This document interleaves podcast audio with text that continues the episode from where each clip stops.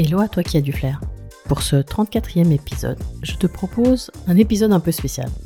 Ici, je vais parler d'un événement spécifique parce que j'ai observé la problématique en concours, mais je me suis dit que ça pouvait aussi s'appliquer à d'autres cas de figure et que par conséquent ça pourrait t'intéresser pour le podcast, comme pour la majorité des contenus que je propose, que ce soit YouTube, Instagram euh, ou Facebook, euh, je m'inspire de ce que je peux observer en stage, durant les cours que je propose, dans ma vie de tous les jours, ou encore des questions ou commentaires qui reviennent souvent. Pour le sujet qui nous occupe aujourd'hui, il est plutôt inspiré par des observations que j'ai pu faire de manière ponctuelle. Pour info, si tu souhaites que j'aborde un sujet en particulier, n'hésite pas à m'envoyer un email pour m'en faire part et je me ferai un plaisir de répondre à ta demande. Tout d'abord, tu excuseras ma voix un peu faible, mais nous sommes mi-octobre et si tu m'as un peu suivi sur les réseaux sociaux, je suis malade. Enfin, j'ai très mal à la gorge depuis une semaine, tout particulièrement quand je parle. Donc je vais essayer de faire des efforts pour que ma voix et mon ton soient clairs et audibles, mais tu sentiras peut-être que j'ai pas la même énergie que d'habitude.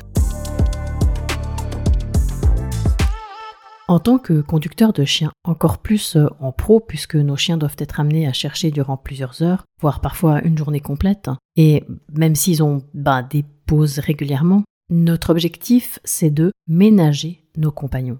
Quand je travaillais comme professionnel en punaise de lit avec mes chiennes, bien souvent, on vérifiait, c'est-à-dire nous les humains, on vérifiait s'il y avait la présence de punaises de lit avant même de sortir nos chiens de la voiture pour les faire passer dans les lieux supposés infestés.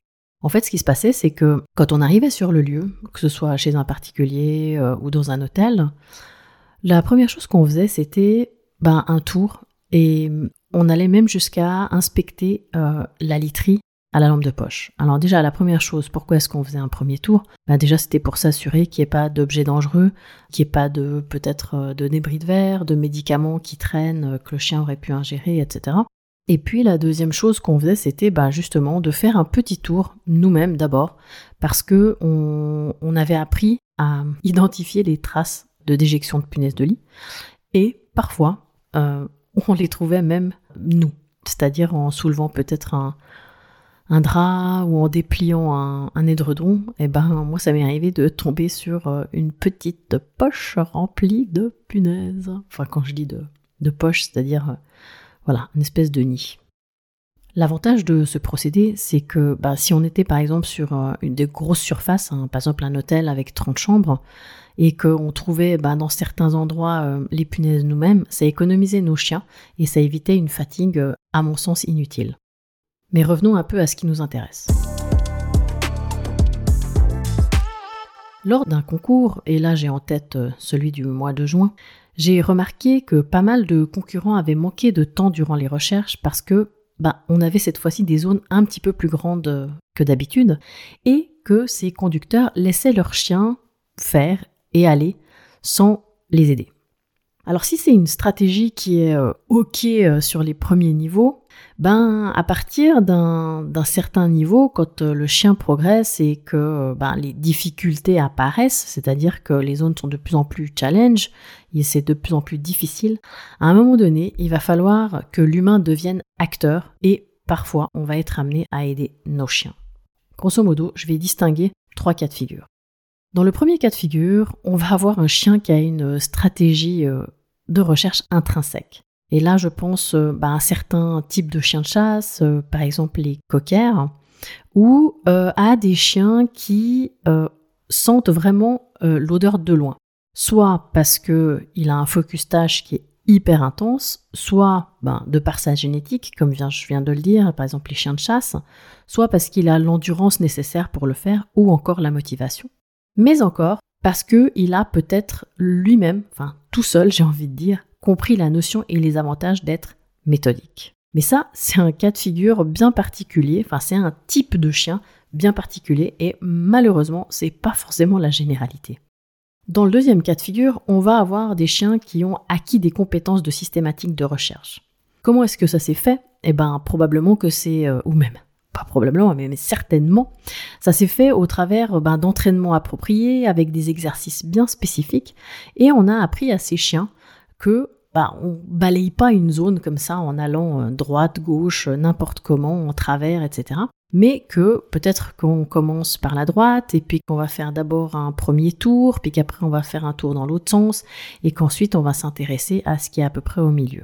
Et ça, c'est, bah, encore une fois, comme je l'ai dit, à travers des exercices bien spécifiques qui vont être proposés lors d'entraînement, que le chien va comprendre que bah, c'est un petit peu le mode d'emploi quand on est dans une grande zone. Et le troisième cas de figure, ça va être un petit peu celui qui, grosso modo, a fait défaut là pendant ce concours. Euh, c'est le cas de figure où on va voir l'humain qui va intervenir. L'humain, le conducteur, toi, moi, on va devoir intervenir pour aider le chien dans les stratégies de recherche. Et ça passe par quoi? Ça passe par plusieurs choses. La première chose, l'analyse de l'environnement de recherche. C'est-à-dire que peut-être avant même de commencer ta recherche, tu es sur ta ligne de départ, tu scannes l'environnement, tu balayes du regard. Tu vas identifier peut-être que là il y a un coin un petit peu étroit, que ici c'est une grande zone où il n'y a rien. Enfin, rien. Pas d'objet visuel. Tu vas euh, te dire, euh, ok, euh, la pièce elle est rectangulaire, donc je vais fonctionner comme ça, ou il y a des chances que mon chien fasse ça et ensuite ça. Alors, ça c'est des plans sur la comète, la réalité est peut-être différente, mais tu vas déjà prendre certains points de repère. Deuxième élément important, il va falloir que tu mémorises le trajet de ton chien. Moi, je suis vraiment pour laisser les chiens faire ce qu'ils veulent. C'est-à-dire, dans un premier temps, le chien, on lui dit, OK, vas-y, amuse-toi. Et il va un petit peu choisir par où il va passer, euh, les premiers euh, endroits qu'il va décider d'explorer. Et ça veut dire que si tu veux être certain que ton chien, à la fin de la recherche, est passé partout, tu vas vraiment devoir l'observer et mémoriser quelle zone est-ce qu'il a exploré. Troisième élément, l'observation du comportement de recherche. Est-ce que ton chien est concentré? Est-ce que tu es sûr qu'il est en train de chercher? Parce que parfois, on a des chiens qui quadrillent la zone la bouche ouverte, et ça, c'est pas forcément un bon indicateur. Même si certains chiens cherchent avec la gueule ouverte, la plupart du temps, quand ils absorbent vraiment les odeurs, la bouche est fermée. Donc, tu observes ce type de comportement, tu observes aussi est-ce que il est en guillemets concentré sur sa tâche ou est-ce qu'il est sur des odeurs distractives peut-être l'odeur d'un autre chien. Ça, c'est vraiment des choses importantes à noter et ça va te donner des indications sur ben, est-ce que mon chien est concentré? Est-ce qu'il fait ce qu'il est en train de, enfin, ce qu'il est censé faire? Ou euh, est-ce qu'il est complètement euh, en train de patauger dans la smoule? Et en fonction de ces observations, tu vas décider d'intervenir. Ou pas, d'ailleurs. Mais si tu vois que, au bout d'un moment, ton chien, il, ils tourneront dans les mêmes zones, ils cherchent peut-être à retourner sur une odeur qu'il a trouvée parce que bah, ça le stresse de rien trouver d'autre et il veut être récompensé. Euh, mais que tu te rends compte que bah il y a des endroits parce que tu as mémorisé, donc tu te souviens qu'il y a des endroits où il n'est pas allé. Là, il va falloir que tu interviennes, il va falloir que tu aides ton chien à vérifier les zones qui n'ont pas été exploitées. Alors pourquoi est-ce qu'on fait ça? Bah, Pour rappel, en concours, le temps tourne, c'est-à-dire qu'on est chronométré. Et à un moment donné, ben, le juge il va nous dire fini, voilà, le temps est écoulé. Et ce qui fait que ben, malheureusement, on est parfois un petit peu stressé par ce temps-là. Donc si on laisse notre chien euh, chercher un petit peu, j'ai envie de dire, dans le vide, c'est-à-dire ne pas être productif, on a le risque d'arriver au bout du chrono sans que le chien ait trouvé le nombre de caches qu'il avait à trouver. Et c'est pour ça que dans ce cas de figure, c'est important d'aider le chien. Mais pas que. Parce que franchement, il y a des fois où je vois les pauvres chiens, ils sont, ça se voit un peu sur leur tête, presque qu'ils se découragent. Et ils ont simplement un humain comme ça qui les suit sans, bah, sans rien faire. Et ça, c'est pas forcément une bonne idée. Alors oui, on dit, ok, il faut que le chien il cherche de manière indépendante. Mais ça veut pas dire qu'il n'a pas besoin de soutien. Donc quand tu vois que ton chien dans les situations que je viens de dire, peut-être découragement, baisse de motivation, voilà, qui sait plus trop où chercher, où aller, il va falloir que tu sois un petit peu cette main sur son épaule. Euh, tu vas pas chercher à sa place, mais tu peux l'encourager vocalement, tu peux l'inviter à aller dans telle ou telle zone qu'il a peut-être pas encore explorée ou qu'il a peut-être survolée. Et ça, je t'assure que ton chien, ça va vraiment lui faire du bien. Parce qu'il faut quand même pas oublier que c'est une activité qu'on fait deux. Le chien est roi, mais c'est quand même quelque chose qu'on fait à deux. Comme je te l'ai déjà dit, évidemment, moins, et c'est ce que j'enseigne, hein, moins on aide son chien, mieux c'est. Mais parfois, lui donner un petit coup de pouce, c'est vraiment ce qui va faire la différence. Et ça, que ce soit en concours ou ailleurs. Avec un chien qui va patauger dans la smoule, on a vraiment le risque de baisse de motivation, il va peut-être se fatiguer plus rapidement. Euh, comme je dit, on a une perte de temps, hein, puisqu'il y a le chrono qui tourne. Et franchement, c'est pas super positif d'avoir, enfin, de laisser un petit peu son, chien, surtout aller vers une baisse de motivation. Donc, on peut, pendant la recherche, faire une micro-pause, lui redonner une friandise, en lui demandant peut-être euh, le bouton de départ, pour, voilà, enclencher de nouveau un petit peu ce ouais, allez, vas-y, on y va.